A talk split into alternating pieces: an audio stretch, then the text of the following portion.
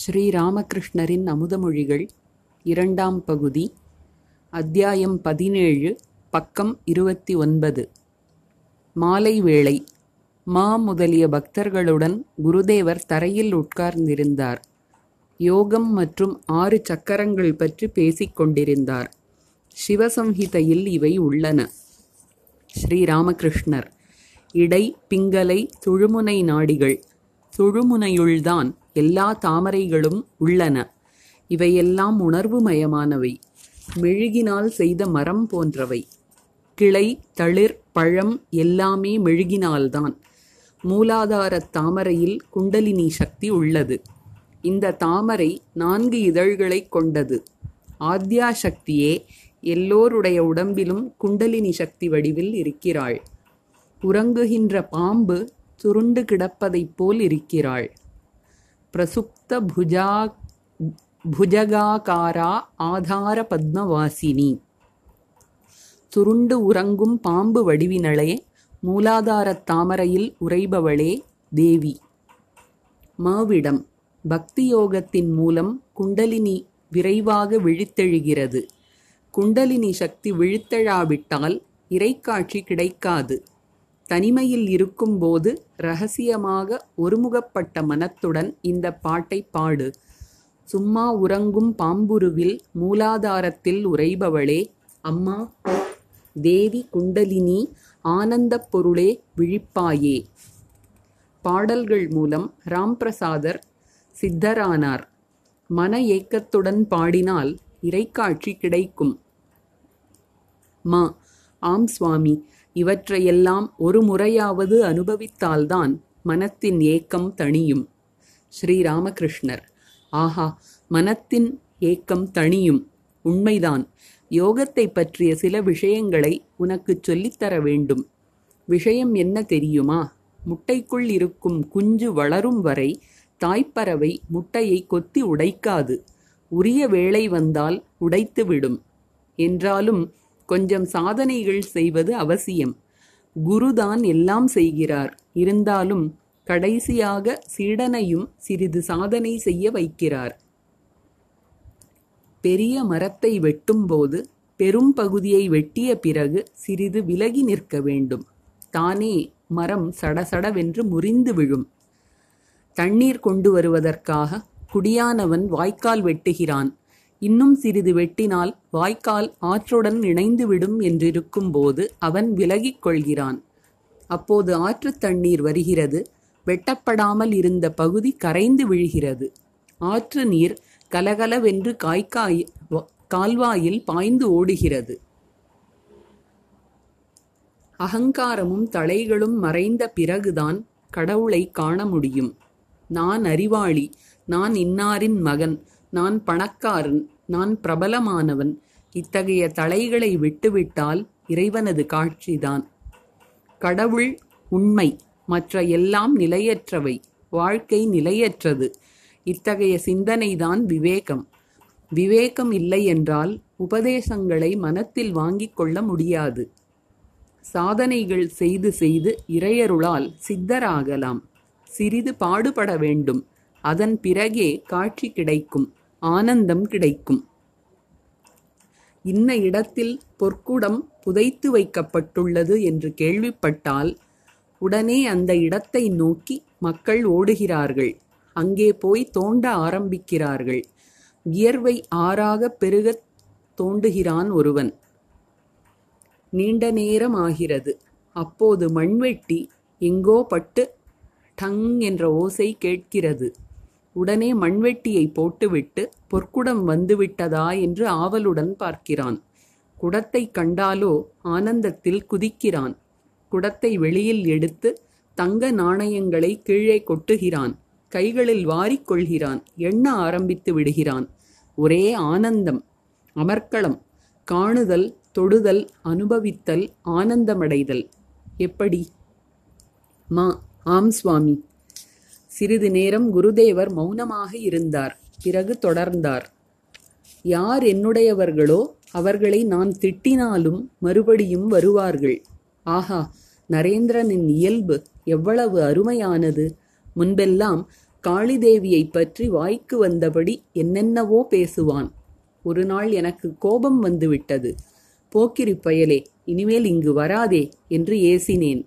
அவனோ அதைச் சிறிதும் பொருட்படுத்தாமல் மெதுவாக வெளியே சென்று புகை குடிக்க ஏற்பாடு செய்தான்.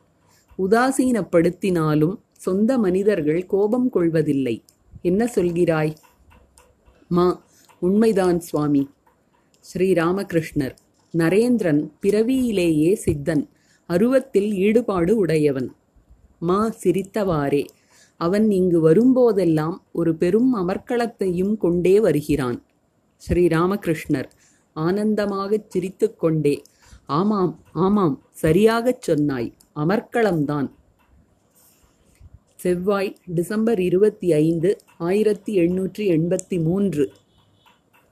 தேய்பிறை ஏகாதசி பதினொரு மணி இருக்கும். குருதேவர் இன்னமும் சாப்பிடவில்லை. மா ராக்கால் முதலிய பக்தர்கள் அறையில் உட்கார்ந்திருந்தார்கள். ஸ்ரீராமகிருஷ்ணர் மாவிடம் ஏகாதசி விரதம் இருப்பது நல்லது. அதனால் மனம் புனிதமாகிறது. இறைவனிடம் பக்தியும் உண்டாகிறது. அப்படித்தானே? மா. ஆம் சுவாமி. ஸ்ரீராமகிருஷ்ணர். ஆனால் பாலும் பொரியும் சாப்பிடு. என்ன? புதன் டிசம்பர் இருபத்தி ஆறு ஆயிரத்தி எண்ணூற்றி எண்பத்தி மூன்று. ராமச்சந்திரரின் புதிய தோட்டத்தை காண்பதற்காக குருதேவர் சென்றார். குருதேவரை அவதார புருஷராகப் போற்றுபவர் ராம். தட்சிணேஸ்வரத்திற்கு அவ்வப்போது வருவதுண்டு. சமீபத்தில் அவர் சுரேந்திரரின் தோட்டத்திற்கு அருகில் தோட்டம் வாங்கியிருந்தார். வண்டியில் மணிலால் மல்லிக்கும் மாவும் மற்றும் இரண்டொரு பக்தர்களும் இருந்தனர். மணிமல்லிக் பிரம்மசமாஜ உறுப்பினர். பிரம்மசமாஜத்தினர் அவதார கருத்தை ஏற்றுக்கொள்வதில்லை. ஸ்ரீராமகிருஷ்ணர் மணிலாலிடம் இறைவனை தியானிக்க வேண்டுமானால் முதலில் அவரை எந்த வரையறைக்கும் உட்படாதவராக தியானிக்க முயற்சிப்பது நல்லது. அவர் வரையறைகளுக்கு உட்படாதவர் மன வாக்கிற்கு அப்பாற்பட்டவர். ஆனால் இந்த வகையான தியானத்தின் மூலம் நிறைநிலை அடைவது மிகவும் கடினம். இறைவன் மனிதனாக அவதரித்தால் அப்போது அவரை அந்த உருவில் தியானிப்பது மிகவும் எளிது. மனிதர்களின் உள்ளே நாராயணன் உள்ளார். உடல் ஒரு திரை மட்டுமே. லாந்தர் விளக்கின் உள்ளே விளக்கு எரிவது போல் அல்லது கண்ணாடி அலமாரிக்குள் விலையுயர்ந்த பொருட்கள் இருப்பது போல். குருதேவர் வண்டியிலிருந்து இறங்கியதும் முதலில் ராம் முதலான பல பக்தர்களுடன் துளசித் தோட்டத்தை காண விரைந்தார். அங்கே சென்றதும் ஆஹா அருமையான இடம். தியானத்திற்கு ஏற்ற இடம் என்றார். பிறகு குருதேவர் குளத்திற்கு தெற்கில் இருக்கும் அறையில் சென்று உட்கார்ந்தார். ராம் ஒரு தட்டில் மாதுளை ஆரஞ்சு முதலிய பழங்களையும் சிறிது இனிப்பையும் குருதேவருக்கு கொடுத்தார். குருதேவர் மகிழ்ச்சி பொங்க பக்தர்களுடன் அவற்றை உண்டார். சிறிது நேரத்திற்கு பிறகு தோட்டம் முழுவதையும் சுற்றி பார்த்தார். பின்னர் அருகிலுள்ள சுரேந்திரருடைய தோட்டத்திற்கு புறப்பட்டார். சிறிது தூரம் நடந்து போய் பிறகு வண்டியில் அங்கே போக வேண்டும். பக்தர்களுடன் நடந்து சென்று கொண்டிருந்த போது ஒரு மரத்தடியில் ஒரு சாது தனியாக உட்கார்ந்திருப்பதைக் கண்டார். உடனே அவரிடம் சென்று ஆனந்தமாக ஹிந்தியில் பேசத் தொடங்கினார். ஸ்ரீ ராமகிருஷ்ணர் சாதுவிடம் நீங்கள் எந்த சம்பிரதாயத்தைச் சேர்ந்தவர்? கிரி புரி போன்றவற்றுள் எந்த சம்பிரதாயம்? சாது. மக்கள் என்னை பரமஹம்சர் என்று அழைக்கிறார்கள். ஸ்ரீராமகிருஷ்ணர். பேஷ் பேஷ். சிவோகம் அது நல்லது. ஆனால் ஒன்று படைத்தல் காத்தல் அழித்தல் எல்லாம் இரவு பகலாக நடந்து கொண்டிருக்கின்றனவே. இவையெல்லாம் இறைவனின் சக்தியால் நடைபெறுகின்றன.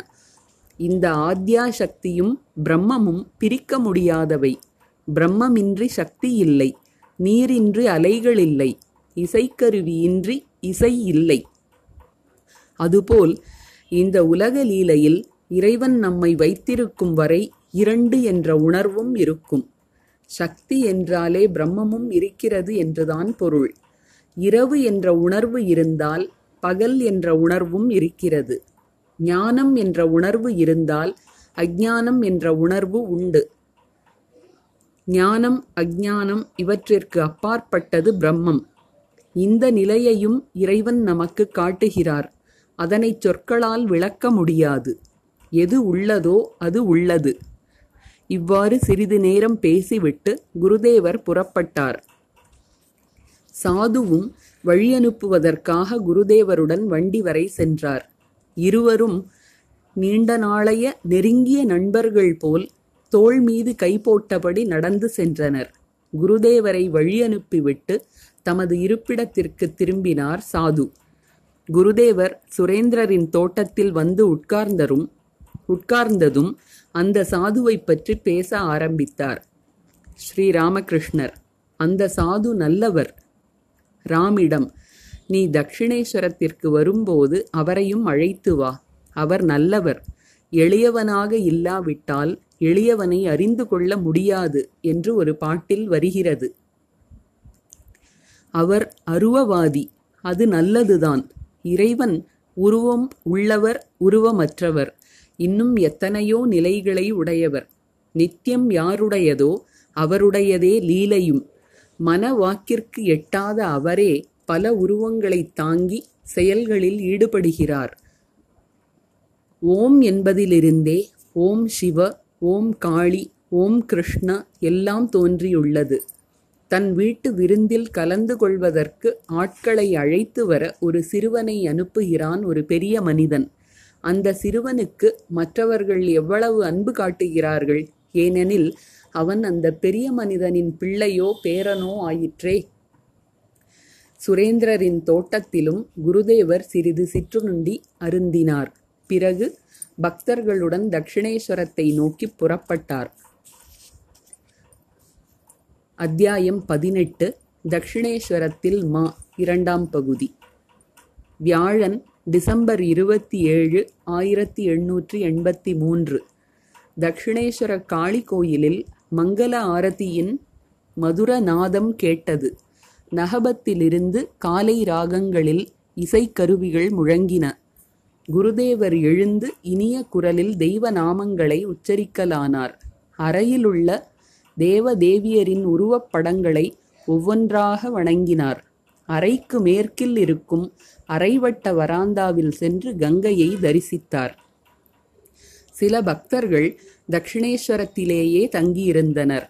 காலை கடன்களை முடித்துக்கொண்டு அவர்கள் ஒவ்வொருவராக வந்து குருதேவரை வணங்கினார்கள். ராக்கால் குருதேவருடன் அங்கேயே இருந்தார். பாபுராம் முந்தின நாள் வந்தார். மா பதினான்கு நாட்களாக தங்கியுள்ளார். குருதேவர் குளித்துவிட்டு கல்கத்தா செல்ல தயாராகிக் கொண்டிருந்தார். குருதேவர் மாவை அழைத்து ஈஷான் என்னை அழைத்திருக்கிறார். பாபுராம் உடன் வருகிறான். நீயும் வா என்று கூறினார். மாவும் குருதேவருடன் செல்லத் தயாரானார். காலை எட்டு மணி குருதேவரை அழைத்துச் செல்ல நகபத்தின் அருகில் வண்டி வந்து நின்றது. நான்கு பக்கங்களிலும் பூச்செடிகள் கண்ணெதிரில் கங்கை. எல்லா திசைகளும் இன்பமயமாக இருந்தன. குருதேவர் தேவதேவியரின் படங்களை வணங்கினார். பிறகு தேவியின் திருநாமத்தை உச்சரித்தவாறே வண்டியில் ஏறினார். பாபுராமும் மாவும் உடன் சென்றனர். அவர்கள் குருதேவரின் கம்பளி போர்வை காது மூடியுள்ள தொப்பி மசாலா பை எல்லாம் எடுத்துக்கொண்டனர் குளிர்காலம். ஆதலால் மாலையில் போர்த்திக்கொள்ள குருதேவருக்கு போர்வை தேவைப்படும். குருதேவர் சிரித்த முகத்துடன் ஆனந்தமாக பேசிக்கொண்டே சென்றார். ஒன்பது மணி. வண்டி கல்கத்தாவை அடைந்தது. ஷியாம் பஜார் வழியாக மேச்சுவா பஜாரின் நார்ச்சந்தியை அடைந்தது. மாவிற்கு ஈஷானின் வீடு தெரியும். நார்ச்சந்தியில் திரும்பி வண்டியை ஈஷானின் வீட்டிற்கு முன்னால் நிறுத்துமாறு கூறினார். ஈஷான் மலர்ந்த முகத்துடன் குருதேவரை அழைத்து விருந்தினர் அறைக்கு கூட்டிச் சென்றார். அவரது உறவினர்களும் இருந்தனர். குருதேவர் பக்தர்களுடன் சென்று உட்கார்ந்தார். ஒருவருக்கொருவர் நலம் விசாரித்துக் கொண்ட பிறகு குருதேவர் ஈஷானின் மகன் ஷிரீஷுடன் பேசத் தொடங்கினார்.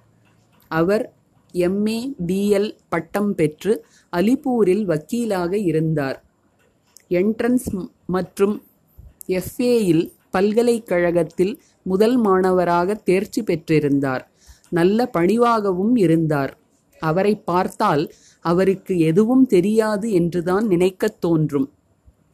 சுமார் முப்பது வயது இருக்கும். கைகளை கூப்பி அவர் குருதேவரை வணங்கினார். இப்படிப்பட்ட சாந்த ஸ்வபாவம் உள்ளவரை பார்த்ததே இல்லை என்று மா குருதேவருக்கு அவரை அறிமுகப்படுத்தினார். ஸ்ரீராமகிருஷ்ணர். ஷிரீஷிடம் நீ என்ன செய்கிறாயப்பா? ஷிரீஷ் சுவாமி நான் அலிப்பூரில் வக்கீலாக இருக்கிறேன். ஸ்ரீராமகிருஷ்ணர் மாவிடம் இப்படிப்பட்டவன் வக்கீல் தொழில் செய்வதா? ஷிரீஷிடம் நீ ஏதாவது கேட்க விரும்புகிறாயா? குடும்பத்தில் பற்றற்று வாழ்வது எப்படி?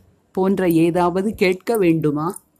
சிரீஷ் உலகில் செயல்களத்தில் நியாயமற்ற செயல்கள் எவ்வளவோ செய்ய வேண்டியிருக்கிறது. சிலர் தீய காரியங்களையும் சிலர் நல்ல காரியங்களையும் செய்கின்றனர். இது என்ன முன்வினை பயனா? அதன் காரணமாக அப்படியேதான் செய்ய வேண்டுமா?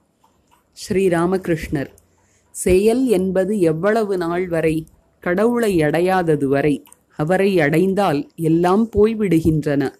அப்போது மனிதன் பாவ புண்ணியங்களை கடந்து செல்கிறான். பழம் தோன்றியதும் பூ உதிர்ந்து விடுகிறது. பழத்திற்காகத்தான் பூ பூக்கிறது. சந்தியாவந்தனம் போன்ற கிரியைகள் எதுவரை? இறைவனது திருநாமத்தை உச்சரித்ததும் மயிர்கூச்செறிவது கண்களில் கண்ணீர் வழிவது போன்றவை நிகழாதவரைதான். இவையெல்லாம் இறையனுபூதியின் அடையாளங்கள். இறைவனிடம் தூய பக்தி பெற்றுவிட்டதன் அடையாளங்கள். இறைவனை அறிந்தால் பாவ புண்ணியங்களை கடந்து செல்கிறோம். காளியும் பிரம்மமும் ஒன்றென அறிந்து தர்மம் அதர்மம் இரண்டையும் துறந்து ஆசை முக்தி அவைகளின் முன்னே சிரமது தாழ்த்தி வணக்கம் செய்வதாய் பிரசாதருமே பேசி நிற்கிறார். இறைவனை எவ்வளவு நெருங்குவாயோ அந்த அளவிற்கு கடமைகளை அவரே குறைத்து விடுகிறார். மருமகள் கருவுற்றால் மாமியார் அவளுடைய வேலைகளை படிப்படியாக குறைக்கிறாள். பத்து மாசம் ஆகிவிட்டால் வேலைகளை முற்றிலுமாக நீக்கி விடுகிறாள். குழந்தை பிறந்தால் அதை கவனிப்பதிலேயே நேரம் போகிறது. அதிலேயே மகிழ்ச்சி. ஷிரீஷ் இல்லறத்தில் இருந்து கொண்டு இறைவனை நோக்கிச் செல்வது மிகவும் கடினம். ஸ்ரீராமகிருஷ்ணர் ஏன் அபியாச யோகம் உள்ளதே. காமார்புக்கூரில் ஆசாரி பெண்கள் அவல் விற்பார்கள். எத்தனை விஷயங்களை கவனித்தபடி அவர்கள் வேலை செய்வார்கள் தெரியுமா? உலக்கை உரலில் விழுந்து கொண்டிருக்கும் ஒரு கையால் நெல்லை ஒதுக்கிக் கொடுப்பாள். மறு கையால் குழந்தையை மடியில் வைத்து பால் கொடுப்பாள். இதற்கிடையில் வாடிக்கையாளர்கள் வருகின்றனர். இங்கே உலக்கை விழுந்து கொண்டிருக்கும் கூடவே அவள் அவர்களிடம் பேரம் பேசுவதும் நடக்கும். நீங்கள் தரவேண்டிய பாக்கி உள்ளதே. அதை தந்துவிட்டு இதை எடுத்துச் செல்லுங்கள் என்பாள். பார்த்தாயா? பால் கொடுப்பது உலக்கை விழுவதற்கு ஏற்ப நெல்லை ஒதுக்கித் தருவது உரலிலிருந்து அவலை எடுப்பது வாடிக்கையாளர்களுடன் பேசுவது இவ்வளவு காரியங்களையும் ஒரே சமயத்தில் செய்கிறாள். இதுதான் அபியாச யோகம். உரலுக்குள் கையை விடுகிறாள். உலக்கை கைமீது படாமல் இருக்க வேண்டுமே. எனவே அவளது மனம் பதினாறில் பதினைந்து பங்கும் உலக்கையின் மீதுதான் இருக்கிறது. மீதி ஒரு பங்கை வைத்துதான் குழந்தைக்கு பால் தருவது வாடிக்கையாளர்களுடன் பேசுவது எல்லாம். அதுபோல் இல்லறத்தில் இருப்பவர்கள் பதினாறில் பதினைந்து பங்கு மனத்தை இறைவனிடம் வைக்க வேண்டும். இல்லையென்றால் சர்வநாசம்தான். யமனின் கையில் சிக்கிக்கொள்வோம். ஒரு பங்கு மனத்தை கொண்டு வேறு வேலைகளை எல்லாம் செய்ய வேண்டும். ஞானம் பெற்ற பிறகு இல்லறத்தில் வாழலாம். ஆனால் முதலில் ஞானம் பெற வேண்டும். இல்லறமாகிய தண்ணீரில் மனமாகிய பாலை வைத்தால் கலந்துவிடும். ஆகவே மனமாகிய பாலை தயிராக்கி தனிமையான இடத்தில் வைத்து கடைந்து வெண்ணெய் எடுத்து அதை இல்லறமாகிய தண்ணீரில் வைக்க வேண்டும். இப்படிச் செய்தால் பிறகு பயமில்லை. அதனால்தான் சாதனை தேவை. ஆரம்ப காலத்தில் தனிமையில் வாழ்வது மிகவும் அவசியம். அரச மரம் சிறு செடியாக இருக்கும்போது அதைச் சுற்றி வேலி அமைக்க வேண்டும். இல்லையென்றால் ஆடு மாடுகள் மேய்ந்துவிடும். அடிமரம் தடித்து விட்டால் வேலியை எடுத்து விடலாம். அப்போது அதில் ஒரு யானையை கட்டினால் கூட மரத்திற்கு ஆபத்து இல்லை. ஆகவே ஆரம்ப காலத்தில் அவ்வப்போது தனிமையை நாட வேண்டும். சாதனை தேவை. சோறு சாப்பிட வேண்டும். வெறுமனே உட்கார்ந்து கொண்டு விறகில் தீ இருக்கிறது. அந்த தீயினால் அரிசி வேகும் என்று சொல்லிக் கொண்டிருந்தால் அரிசி வேகுமா? முதலில் இரண்டு விறகு கட்டைகளை கொண்டு வந்து ஒன்றோடு ஒன்றை தேய்க்க வேண்டும். அப்போதுதானே தீயே வரும். சித்தியை குடித்தால் போதை உண்டாகும். ஆனந்தம் ஏற்படும். ஆனால் அதை குடிக்கவும் இல்லை எதையும் செய்யவும் இல்லை. வெறுமனே உட்கார்ந்து கொண்டு சித்தி சித்தி என்று சு கூறிக்கொண்டிருக்கிறாய் அதனால் போதை உண்டாகுமா? ஆனந்தம் ஏற்படுமா? ஆயிரக்கணக்கான புத்தகங்களை படிக்கலாம். இறைவனிடம் பக்தி உண்டாகாவிட்டால் அவரை அடைவதற்கான விருப்பம் இல்லாவிட்டால் எல்லாம் வீண். விவேக வைராக்கியம் இல்லாத வெறும் பண்டிதன் என்றால் அவனது நோட்டம் எல்லாம் காமினி காஞ்சனத்தில்தான் இருக்கும். கழுகு மிகுந்த உயரத்தில் பறக்கும். ஆனால் அதன் பார்வை பிணங்களின் மீதுதான் இருக்கும். எந்த அறிவை பெற்றால் இறைவனை அறிய முடியுமோ அதுதான் அறிவு. பிற எல்லாம் வீண். நல்லது. இறைவனை பற்றி நீ என்ன நினைக்கிறாய்? ஷிரீஷ். சுவாமி அறிவுமயமான ஒருவர் இருக்கிறார் என்ற அளவுக்கு ஏதோ புரிகிறது. அவரது படைப்பை பார்த்தால் அவரது அறிவை பற்றி அறிந்து கொள்ள முடிகிறது. ஓர் உதாரணம் சொல்கிறேன். குளிர்பகுதிகளில் மீன் முதலான நீர்வாழ் உயிரினங்கள் வாழ்வதற்கான அற்புத ஏற்பாடுகளையே பாருங்களேன். குளிர் அதிகரிக்க அதிகரிக்க தண்ணீர் சுருங்கத் தொடங்குகிறது. இதில் ஆச்சரியம் என்னவென்றால் பனிக்கட்டியாக மாறுவதற்கு சற்று முன்பு அது லேசாக ஆகிறது விரிவடையவும் செய்கிறது. உறைய வைக்கும் குளிரில் மீன்கள் சிரமமின்றி குளத்து நீரில் வாழலாம். நீரின் மேல்மட்டம்தான் குளிர்ச்சியில் பனிக்கட்டியாக மாறுகிறது. அடிமட்டத்தில் தண்ணீர் திரவமாகவே இருக்கும். குளிர்ந்த காற்று வீசினால் அது பனிக்கட்டியின் மீதுதான் படும். அடியில் தண்ணீர் வெதுவெதுப்பாகவே இருக்கும். ஸ்ரீராமகிருஷ்ணர். இறைவன் இருக்கிறார் என்பது உலகத்தை பார்த்தாலே தெரியும். ஆனால் இறைவனை பற்றி கேள்விப்படுவது என்பது ஒன்று அவரை பார்ப்பது என்பது மற்றொன்று அவருடன் பேசுவது என்பது வேறொன்று.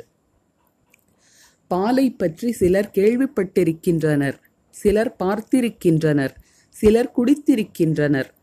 பார்த்தால் மகிழ்ச்சி வருகிறது குடித்தால்தானே வலிமை வரும் உடம்புக்கும் புஷ்டி வரும். இறைவனுடைய காட்சியை பெற்றால்தானே அமைதி கிடைக்கும். அவருடன் பேசினால்தானே ஆனந்தம் உண்டாகும் ஆற்றல் அதிகரிக்கும். ஷிரீஷ் இறைவனை அழைக்க நேரம் கிடைப்பதில்லையே. ஸ்ரீராமகிருஷ்ணர் சிரித்தவாறே அது உண்மைதான். வேலை வராமல் எதுவும் நடக்காது. ஒரு குழந்தை தூங்கச் சென்றபோது தாயிடம் அம்மா எனக்கு வெளிக்குப் போக வேண்டும் என்று வரும்போது என்னை எழுப்பிவிடு என்றது. தாய் குழந்தையிடம் குழந்தாய் அந்த உணர்ச்சியே உன்னை எழுப்பிவிடும். நான் எழுப்ப வேண்டியதில்லை என்றாள். யாருக்கு என்ன கொடுக்க வேண்டும் என்பதை இறைவன் நிச்சயித்தே வைத்துள்ளார். ஒரு மாமியார் தன் மருமகள்களுக்கு சாதத்தை ஒரு சட்டியில் அளந்துதான் கொடுப்பாள். எப்போதும் குறைவாகவே கொடுப்பாள். ஒரு நாள் அந்த சட்டி உடைந்து விட்டது. மருமகள்களுக்கு ஏக கொண்டாட்டம். உடனே மாமியார் பெண்களே ஒரேடியாக துள்ளி குதிக்காதீர்கள். கை மதிப்பிலேயே என்னால் அதே அளவு சாதம் தர முடியும் என்றாள். ஷிரீஷிடம் நீ என்ன செய்ய வேண்டும்? இறைவனுடைய திருவடிகளில் எல்லாவற்றையும் அர்ப்பணம் செய். அவரிடம் வக்காலத்து கொடு. அவர் எது நல்லது என்று நினைக்கிறாரோ அதைச் செய்யட்டும். ஒரு நல்ல மனிதரிடம் பொறுப்பை விட்டுவிட்டால் அவர் ஒருபோதும் வஞ்சிக்க மாட்டார். சாதனைகளால் பயன் உள்ளது உண்மைதான். ஆனால் இரண்டு விதமான சாதகர்கள் இருக்கின்றனர். ஒரு வகை சாதகர் குரங்கு குட்டியின் இயல்பினர் மற்றொரு வகையினர் பூனைக்குட்டியின் இயல்பினர்.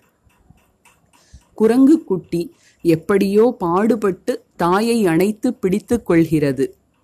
அதுபோல் சில சாதகர்கள் இவ்வளவு ஜபம் செய்ய வேண்டும் இவ்வளவு தியானம் செய்ய வேண்டும் இவ்வளவு தவம் செய்ய வேண்டும் அப்போதுதான் இறைவனை காண முடியும் என்று நினைக்கின்றனர்.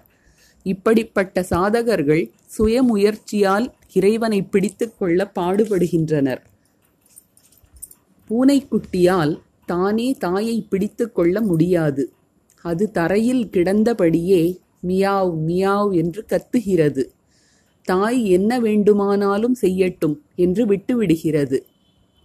தாய்ப்பூனை சில சமயம் அதை படுக்கையில் வைக்கிறது சில சமயம் மாடியில் விறகு அடுக்கின் இடையில் வைக்கிறது.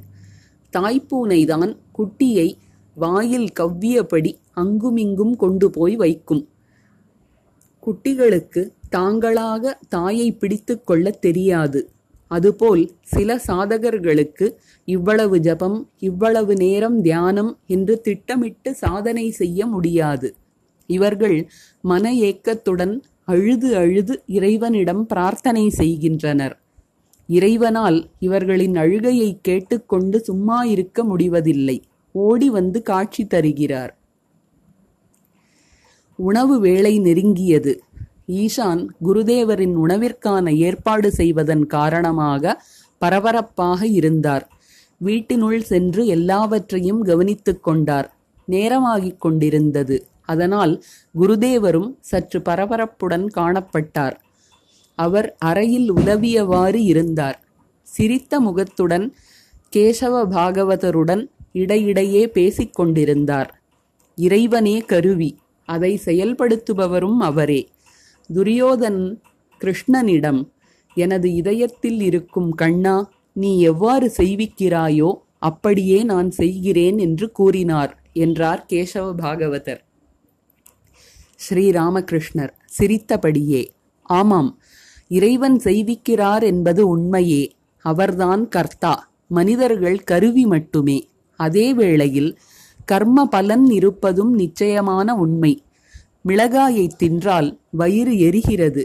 மிளகாய் வயிற்றை எரிக்கும் என்பது இறைவனின் கட்டளை.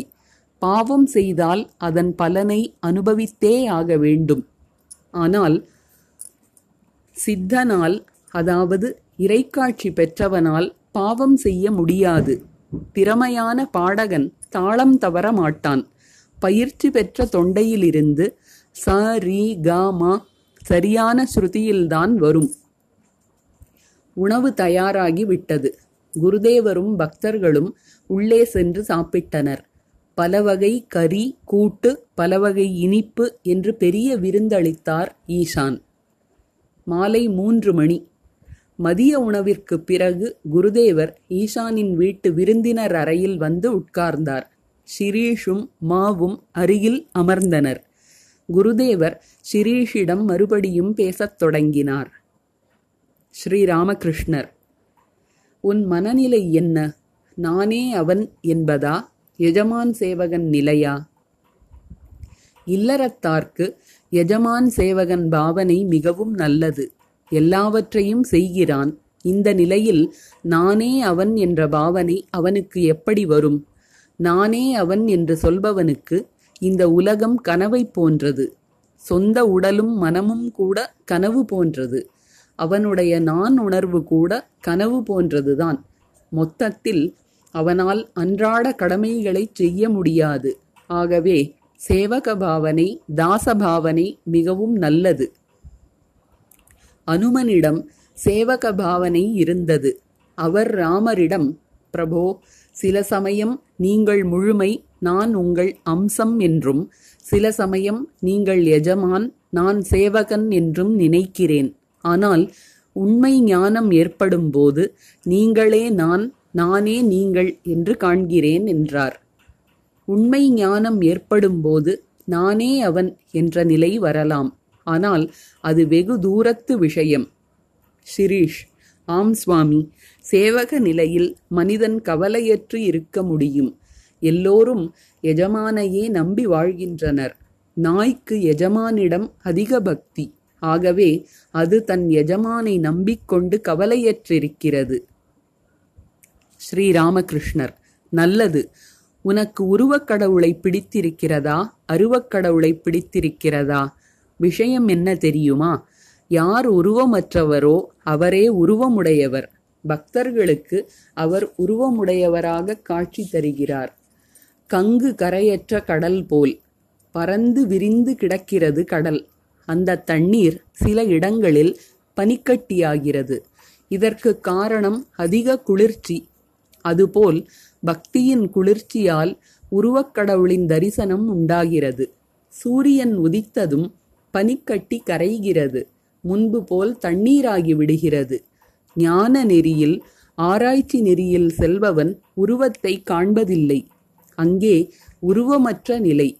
ஞான சூரியன் உதித்ததும் உருவமாகிய பனி உருகிவிடுகிறது. ஆனால் ஒரு விஷயம் அருவம் யாருடையதோ அவருடையதுதான் உருவமும்.